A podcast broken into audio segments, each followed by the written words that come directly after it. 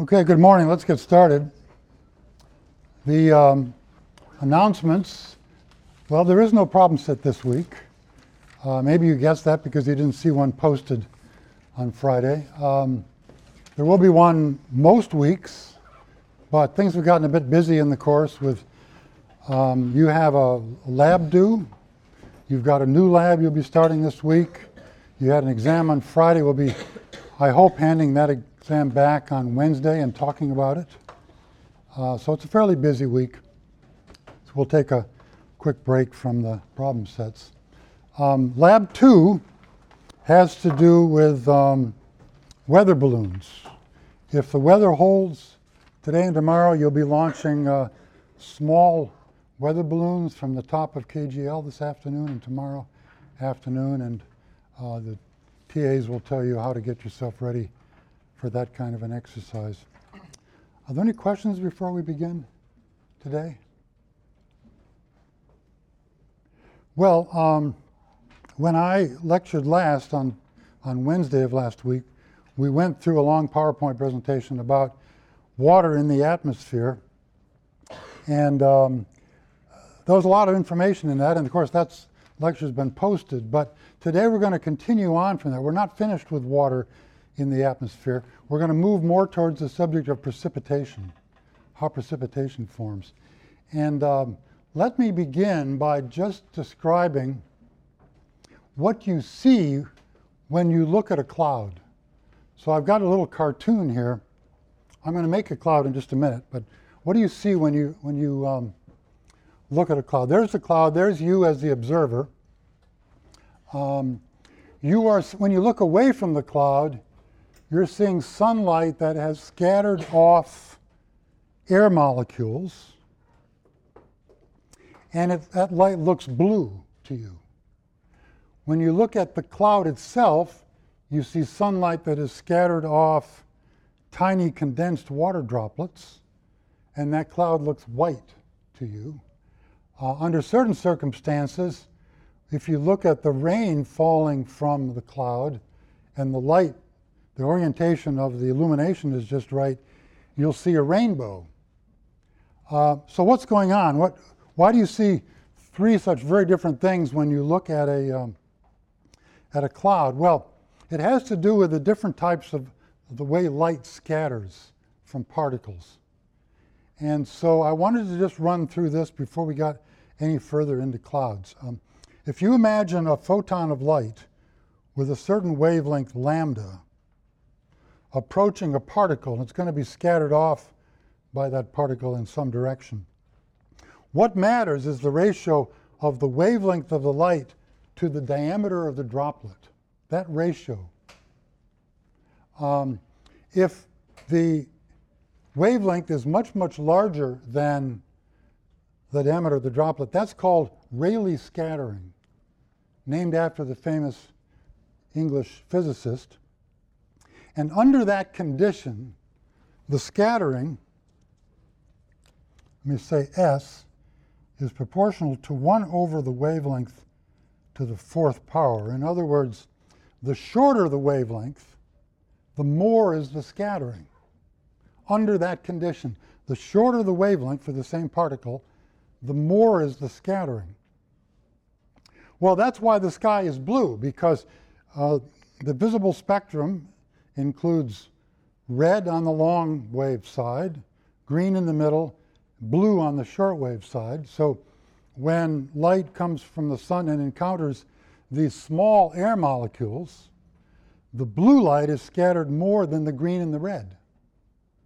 And therefore, the light scattered to your heart, and what you saw this morning as you walked up the blue sky, that's because that scattering is from very small molecules, which places you into the Rayleigh scattering regime, where short wavelengths scatter more intensely than the longer wavelengths. So that's why the sky is blue. Now, the um, cloud particles in the, in the cloud are much larger than molecules. They are typically 10 microns in size, which um, is um, of such a wavelength that it puts you into the so called Mie scattering regime, where wavelength is within one or two orders of magnitude of the diameter. It doesn't have to be close to the same as the diameter, but some, within a factor of 10 or 100 of the, um, I see you straining to see that. Let me pull this down a little bit. Might help a little bit. Um, Mie scattering, if you're in that regime, all wavelengths are scattered roughly equally. Red, green, blue light are scattered uh, equally. That is, whatever color you have illuminating the object, that's the same color you will get reflecting from the object. So if you're illuminating the object with white light, then the scattered light will be white as well, have the same mix of the different colors in the spectrum. So the cloud appears white to your eye because it's scattering all those different solar wavelengths equally. Uh, the other case, the third case, is when the um, diameter of the object is much larger than the wavelength of light. That would apply, by the way, for a raindrop, which has a diameter of about one millimeter. And um, remember, the wavelength we're talking about, for example, visible light is only 0.5 microns. So that would easily uh, satisfy that. And that's the case where you can trace, it's called geometric optics, is the physical name for that scattering regime. That means you can actually trace a ray of light that comes into the raindrop, refracts as it enters, bounces off one side, refracts again, and comes back to your eye, splitting the colors slightly because the refractive index, uh, the bending of the light, is a function of wavelength, therefore giving you this special rainbow effect. You couldn't get that from cloud droplets because they're too small. But the fact that they're larger allows you to um, see that splitting of the light and the rainbow forming in that way. So um, that is basically what you see when you look at a cloud and the sky and the raindrops. A couple other points though. There's another way that, that meteorologists look at clouds, and that's with radar meteorological radar. I've sketched that here. You've got a dish antenna, you make a microwave signal. Usually that wavelength is about 10 centimeters, about like that. You send it towards the cloud, and it may or may not scatter back to your radar system. If it does, you can determine the distance from the time it takes the radar signal to get there and back, and you can learn something about uh, the particles in that cloud. But remember, with a longer wavelength, the same cloud droplets and even the raindrops are going to be in the Rayleigh scattering regime. So with this longer wavelength, you're almost always going to be in the Rayleigh scattering regime because your wavelength here is so much larger than the wavelength of visible light. So uh, with that strong inverse dependence on wavelength, and the diameter comes in too, it turns out that cloud droplets do not scatter radar effectively, but raindrops do. So when you're looking at a radar image of a cloud, you are seeing only where it is raining. You do not see the, the cloud you see with the visible eye. With the visible eye, you see this white puffy thing full of cloud droplets. Radar doesn't see that. Radar goes right through, but the radar will bounce off from the raindrops or the uh, snowflakes within that cloud.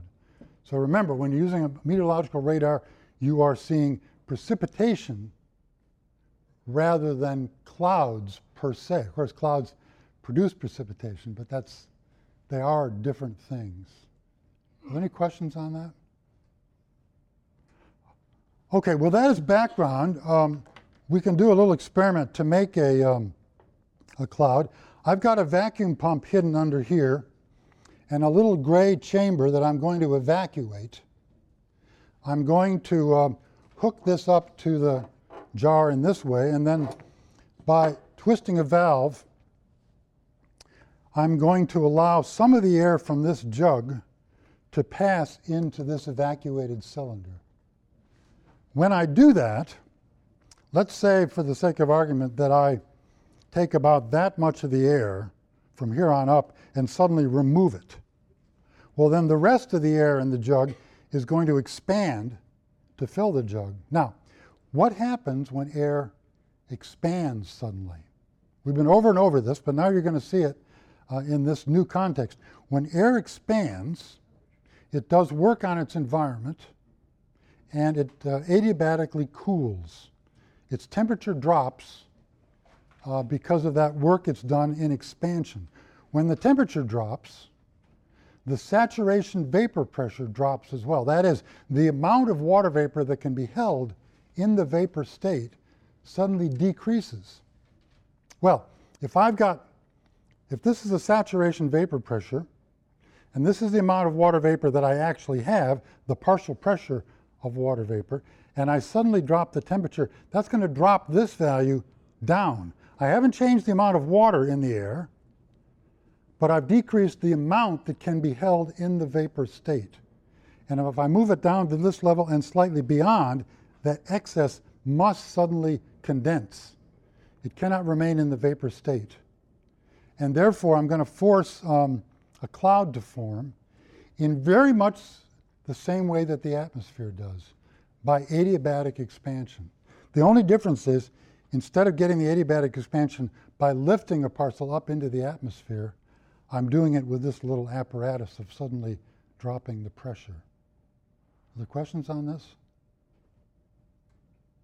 Now I'm going to um, give it a few condensation nuclei because I'd prefer to form a large number of small droplets rather than a, a small number of large droplets. It'll make the cloud more visible that way.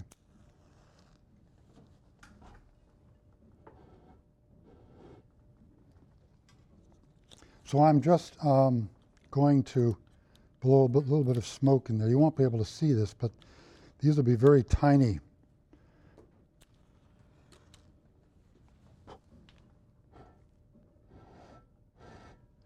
These will be very tiny aerosol particles just to give the water something to condense onto.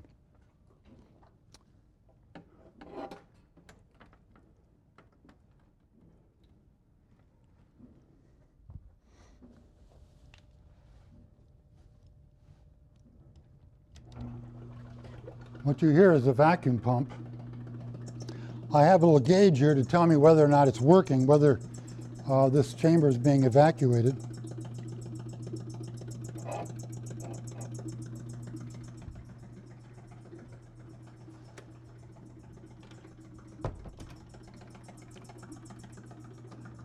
Put it on this overhead projector to get, nice illumination of the, of the chamber. And you see it's empty now, there's nothing there.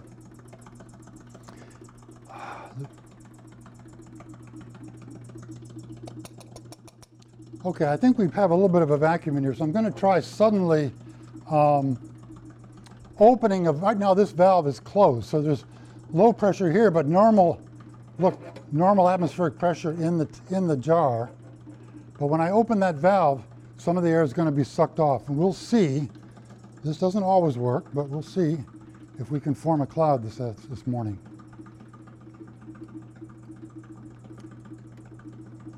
Three, two, one. There is a cloud. Now this is a reversible process where I suddenly, to bring that parcel back down in the atmosphere, or here, just let the pressure build up, it would compress, warm, and remove the cloud. So on the count of three, I'm just going to rip the top out of there and let atmospheric pressure push that down again. Three, two, one. I'm going to repeat that again. Um, let me close this off.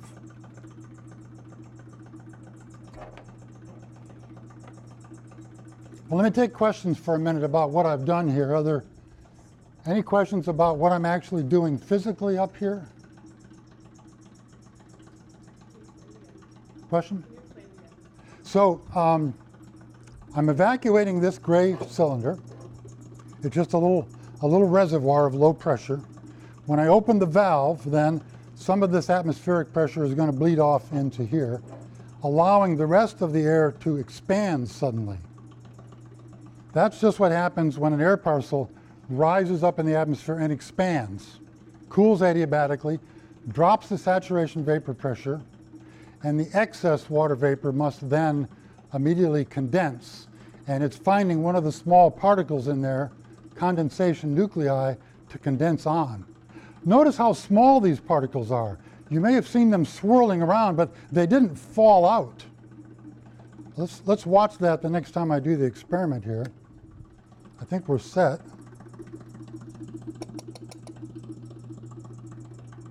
Haven't got a very good vacuum. Maybe this wasn't closed properly.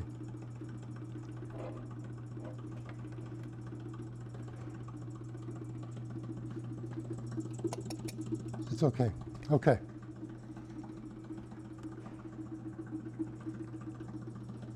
Three, two, one. Now, there are tiny particles in there, but you don't see them falling. Uh, sometimes you see them swirling around a little bit. There's some, some air currents in there, but uh, they're so small that they do, don't really fall out gravitationally. I'll reverse the process now. Three, two, one, and it's gone. Okay.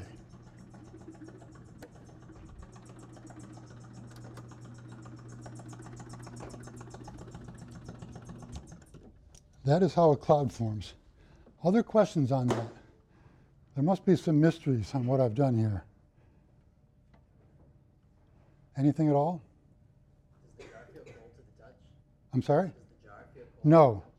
I don't think the temperature drop is enough, and the, and the mass of the jar itself is too large, I think, for, for, uh, for that to be detectable, at least by my hand on the outside. If we had a, a proper sensor in there, we could probably measure, if it was a fast response instrument, we could probably measure a several degree drop. I'm guessing, I haven't done the calculation, I'm guessing it would be three or four degrees Celsius. I've got this, a little bit of liquid water in here, so this air is pretty humid to start with. Probably, I'm guessing the air in there is probably 90 or 95% relative humidity, uh, so that I don't have to cool it too much to bring it to saturation. But I doubt that I can measure that, feel that temperature difference there. But there is one, but I, I think you'd have to have a good sensor inside to feel that. That's a good question, though.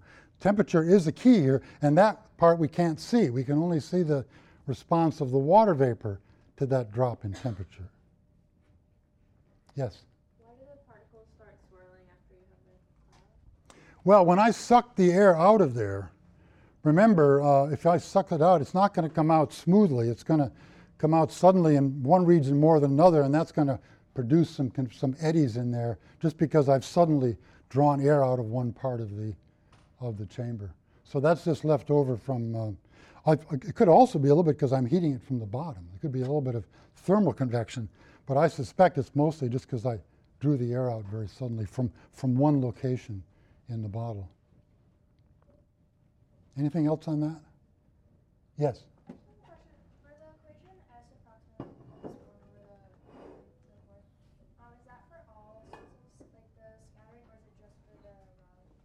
That's just for Rayleigh scattering. Yes, in fact, for Mie scattering, you would write S is approximately independent of wavelengths. And for geometric optics, it's more complicated because the the uh, ray is actually bouncing around inside the raindrop and scattering in a, in a different way. So, you know, that applies only to the Rayleigh scattering. That's the property. Of, that is why the sky is blue when you scatter off very small particles. Okay. Anything else on the experiment? Now, the subject that we have to deal with today is how you take a cloud that is composed of these tiny cloud droplets 10 microns in size, too small to fall gravitationally, and occasionally get rain out of these clouds. As I mentioned last time, if you compare the diameter of a droplet to the diameter of a raindrop, there's a factor of 100 difference. Their volumes are different by a factor of a million. That's 100 cubed because the volume of a sphere goes like the cube of the radius. Um, so we'd have to bring together a million cloud droplets to form one raindrop. How and under what circumstances are we going to do this? There are two theories. Your book is good in this. There are two uh, outstanding theories for this. Um, The first one is called collision coalescence. If you have uh, tiny cloud droplets, but they're not all the same size, some are a little bit larger than others, they're not falling very fast, but the large one is going to be falling a little bit faster than the smaller ones.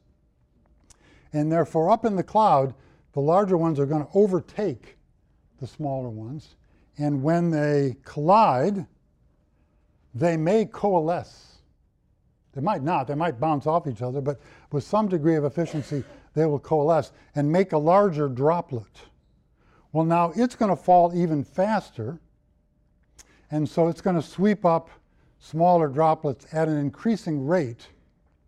And before you know it, you could sweep up a million droplets and form a raindrop. You may have seen something like this on a cold winter day with um, droplets condensing inside of your window at home.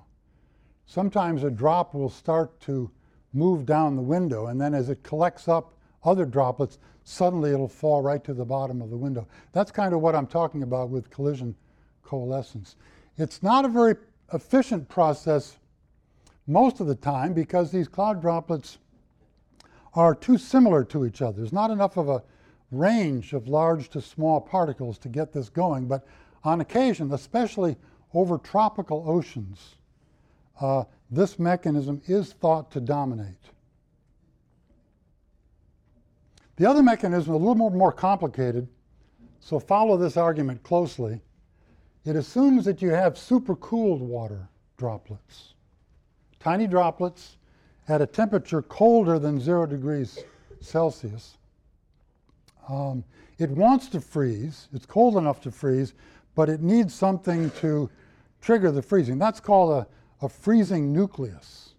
Some little particle of dust or um, some little speck of something or other that would trigger one of those to freeze. So imagine you've got a cloud with supercool liquid water, and something makes one of those droplets suddenly freeze. So I've drawn it now with a six sided um, shape indicating it's an ice crystal. It turns out, here's the key, that uh, ice at the same temperature as liquid water has a, a slightly lower saturation vapor pressure. Ice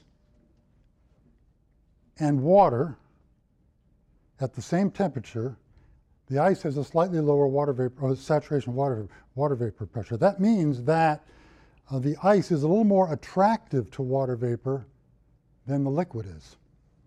So uh, I freeze one of these droplets, and immediately it starts to draw water vapor towards it and grow. Meanwhile, the other droplets begin to shrink because the humidity is decreasing around, which starts to evaporate the cloud droplets that remain. So before long, this thing has grown to be quite large through a vapor deposition process, initially at least, a vapor deposi- deposition process. This is a snowflake, and now it's large, it'll begin to fall out of the sky and may reach the ground as a snowflake if the temperature is warm enough.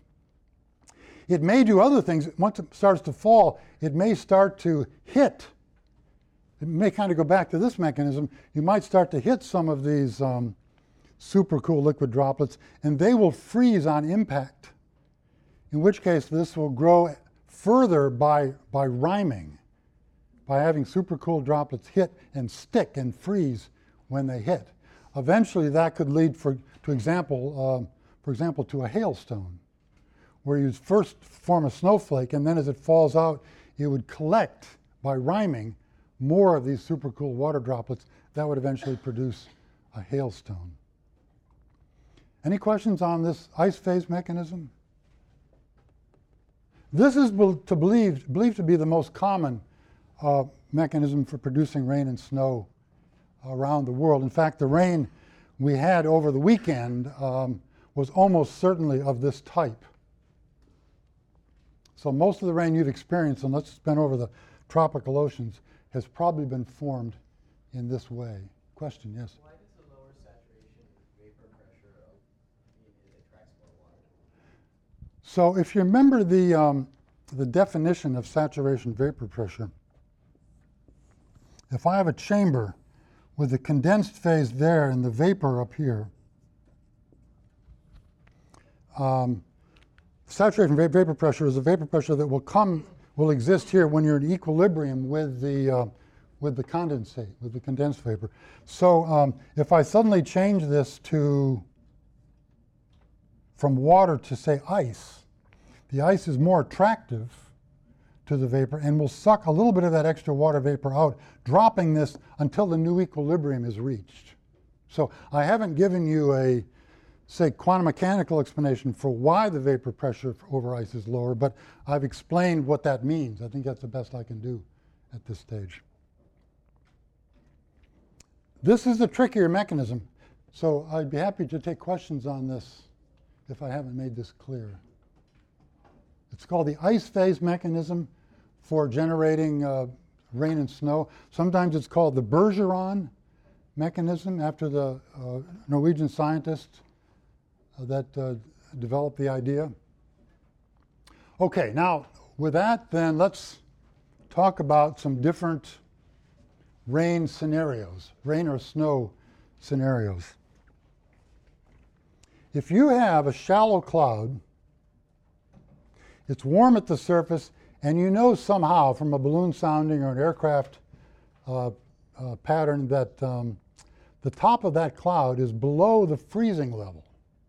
That is, the temperature is greater than zero degrees Celsius below, less above, but the cloud never reaches that height, and it's raining. A simple process of elimination tells you that this must be the mechanism. It must be the collision coalescence mechanism because there's no supercooled liquid water in this. All the liquid water in the cloud is at a temperature above zero degrees Celsius, so this mechanism is excluded. It must be a warm rain mechanism. Let's go on to the next case. Let's say this cloud, cloud is taller now, and the zero degrees Celsius line is there, meaning it's colder above and warmer below. There's a good section of this cloud then that will have supercooled liquid water in it.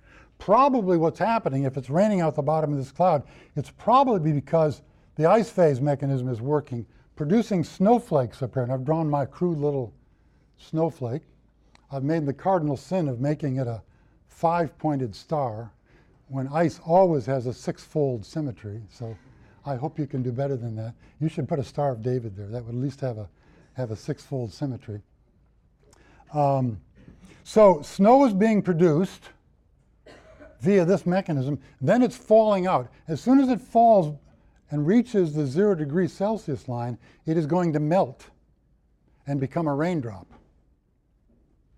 And then it'll fall as rain all the way to the ground. So again, the, the rain we had this weekend was almost certainly of that type, formed as snow higher in the atmosphere, and as it fell, it melted and became a raindrop, and we felt it as rain. That's the most common situation of all, by the way. This is extremely common, at least here in New Haven. In the wintertime, if you had temperatures less than zero degrees Celsius everywhere, if it was cold at the surface and of course even colder aloft in the, in the troposphere, you could have the ice phase process forming snowflakes and then they would simply fall all the way to the ground as a snowflake. That's fine. Um, occasionally, you may have encountered situations, or you will this winter, if you keep your eyes open, where um, the temperature at the surface is almost exactly zero Celsius, within two or three degrees of zero Celsius. So that um, melting level is right about at the surface. What you'll find then is that the snow that's falling is, uh, is wet and sticky because it's actually begun its melting process in just the last few seconds as it's fallen to Earth. But that'd be the special case somewhere, you know, where you get between, just between these two, where the um, zero line, zero degrees Celsius, is just about at the surface of the Earth. Questions on these scenarios so far? Okay, now here's one that's a little less common, but can be quite important when it happens. It's called an ice storm. And you have to imagine a temperature profile like I've drawn here. The vertical line for reference is the zero degrees Celsius line. So there's a zero line aloft, but another zero line close to the surface. In other words, cold, warm, and cold again near the surface. So what's going to happen? Well, up here it's going to be just like this one.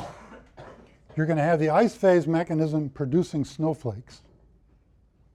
They're going to melt and become raindrops below that line. Now they are falling to Earth as a raindrop, a liquid drop. But then, in the last few hundred meters, before they hit the surface, they enter a cold layer of air. That air is going to cool down the droplet, uh, probably even below the freezing mark. If that air temperature is, say, minus 5 Celsius, then it's going to cool down that droplet to about that same temperature, minus 5 Celsius. So now what do you have? The first time I mentioned this, but you now have a supercooled raindrop. Before I was talking about supercooled cloud droplets. Now I'm talking about a supercooled raindrop. It's a millimeter in size, but it's supercooled. That is going to freeze upon impact and coat everything with ice. The power lines are going to be drooping with the weight the branches on the trees are going to be leaning and breaking over from the weight of that, uh, the weight of that ice freezing on impact as those supercooled raindrops hit the um, supercooled raindrops. Right.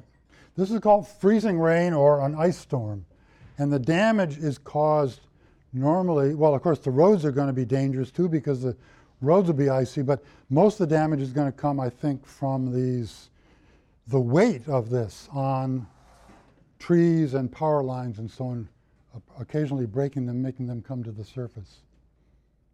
So that's, but for that, you need this special behavior of the air temperature, which around in New England you typically get once or twice each winter. You'll get a you'll get an ice storm that has this particular behavior to it. Any questions on that?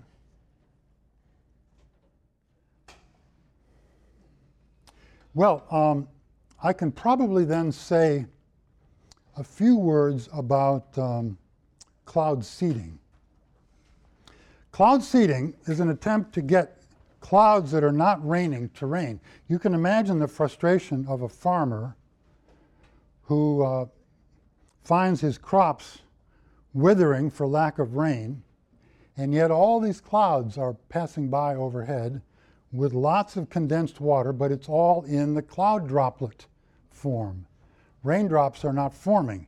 He would give anything if he could just get this process to, um, one of these two processes to work the collision coalescence or the ice phase process.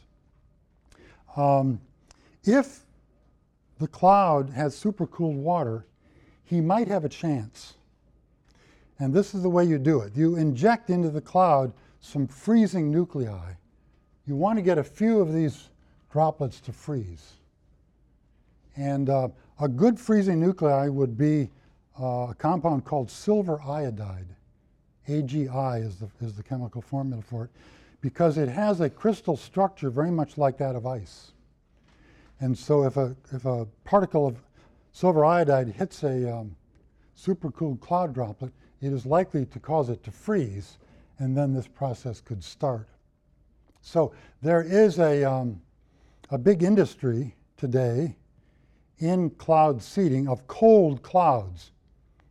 I don't know if, if I forgot to mention it, but a, a cloud which has no part of it at a temperature below freezing is often called a warm cloud. Uh, well, that's not going to work for, for silver iodide cloud seeding. You need to have super cooled water in that droplet in that cloud for it to work. It would have to be something like this.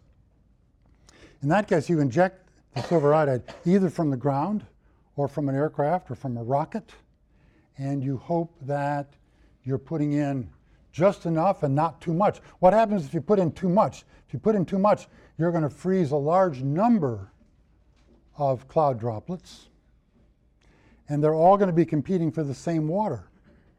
so they're not going to grow. So on average, you have to freeze about one in a million. To make this most effective, you want to freeze about one in a million of the cloud droplets. Um, then you would get a million cloud droplets contributing to one snowflake. That would be ideal. This uh, is a bit of a, a dirty subject, though, because uh, there is a lot of people doing this, a lot of cash being handed around, and hopeful farmers paying for this. But the scientific, and I should say statistical evidence that this works is not so clear. And um, the National Science Foundation has stopped funding most of research on cloud seeding because the people that were doing that work were not maintaining the highest standards of statistical um, verification of their work. The way you need to do the problem is if you seed a cloud and it rains, how do you know that it wasn't going to rain anyway? That's the big problem. So, in order to do this properly, you would have to seed perhaps a thousand clouds, half with a placebo. You, what you, you do a blind test because if you uh, allow the people that are doing the seeding to pick the clouds they're going to seed, they may pick the clouds that look most likely to rain anyway. So you really need to maintain very high standards of statistical uh, verification on this. And in the early days, this was not done. The field is beginning to come back now with a little higher level of uh, statistical verification, and it's beginning to become um, acceptable again scientifically. But as I say, there's still a big industry that, uh, for example, every year, seeding all along the Sierra Nevada range in California is done, and the claim is that that has been increasing the snowpack every year. Um, even in the tropics, um, there is an industry claiming that they can seed warm clouds. This is even less likely to be the case. Um, first of all, silver iodide wouldn't work. You'd have to have something else to get. In this case, you'd be trying to enhance this mechanism because it's the only one that can work for a warm cloud. And the way uh, you would do that would be perhaps to um, drop some kind of hygroscopic nuclei into it, like salt particles, for example. Salt likes to pick up water, and if you could um, drop some salt crystals in there, you might be able to produce some droplets that are a little bit larger than the others, and that would enhance the collision coalescence mechanism. But as I say, this is even less further along as a scientific development than is the seeding of cold clouds. Question, yes? The question is, are there any environmental concerns? Well, yeah, that's been discussed widely. Silver iodide, you know, the, I think the saving thing here is that you don't want to put very much in anyway. So you only put a small amount of silver iodide in. And there has been, though, people have been able to find the, the remains of this in the, in the environment. But as far as I know, silver iodide is not a particularly dangerous compound. But do a check for yourself. Just Google silver iodide. AGI is the chemical formula and, uh, and see if it has any, as far as I know, except for recent literature, which I haven't followed, there have been no environmental problems detected for that. But that's worth, that's a good question worth, worth looking into. Other questions on rain? Yes?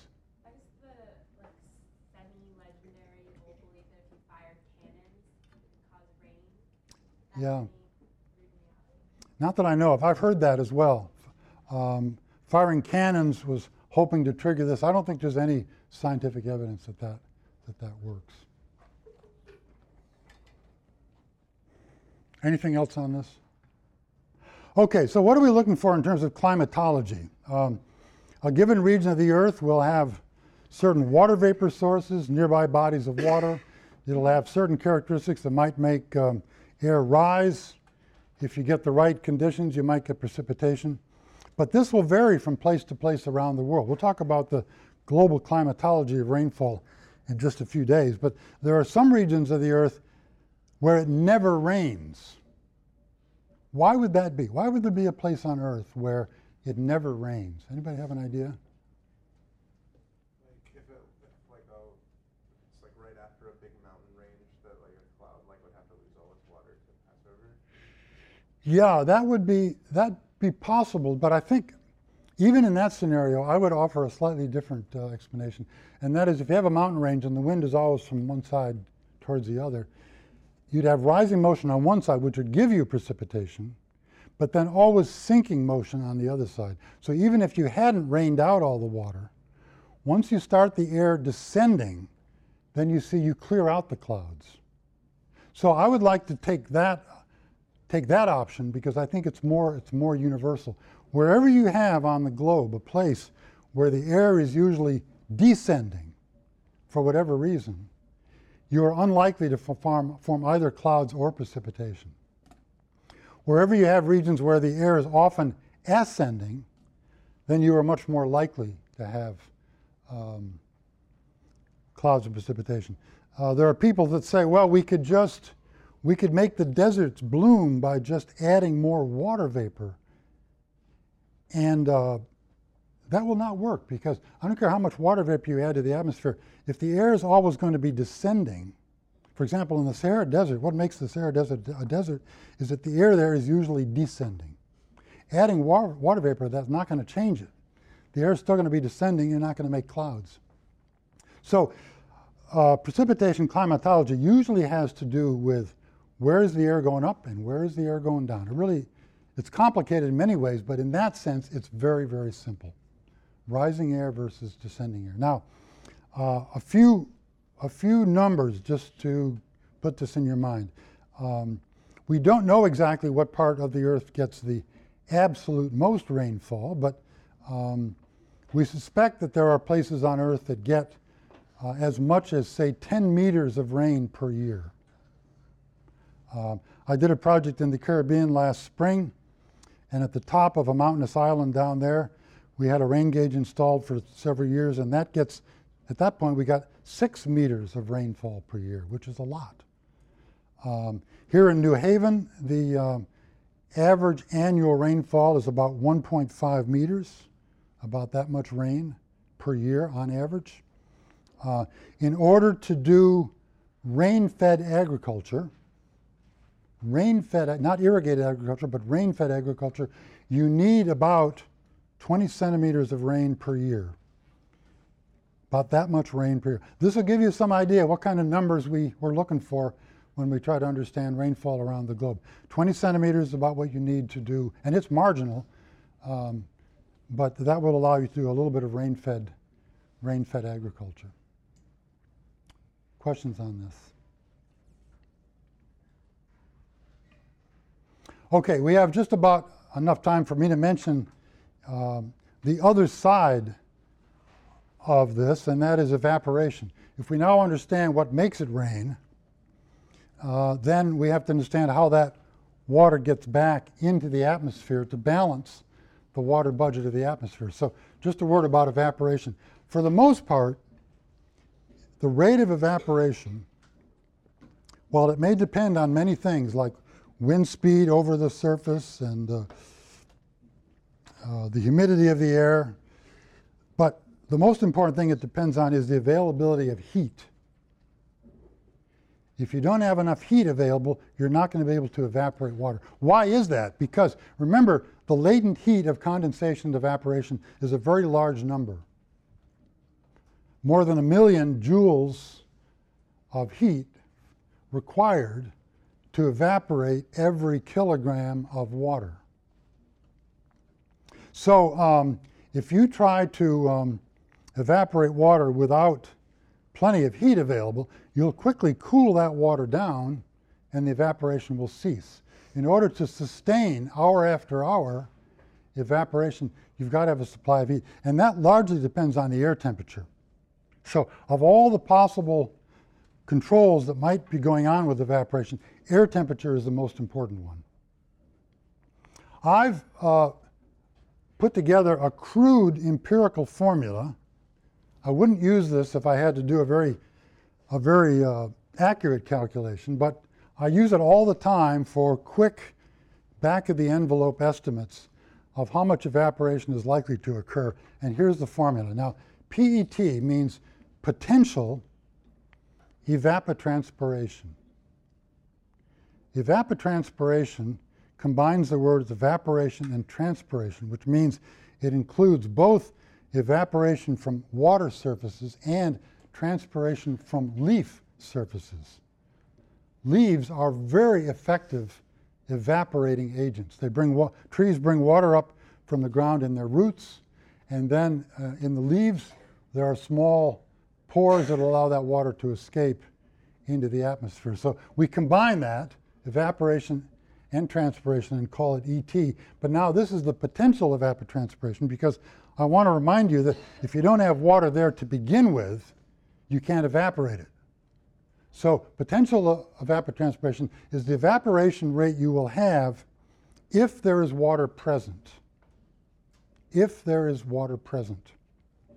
And here's the formula 5.7, a constant that I've developed, uh, times the temperature expressed in degrees Celsius. Uh, if you want millimeters per month, if you want millimeters per day, just divide that by 30 and you get 0.17 millimeters per day per degree Celsius multiplied by um, the temperature in Celsius. Let's do a quick example. Let's say the average uh, temperature today is, go- um, is going to be 20 degrees Celsius.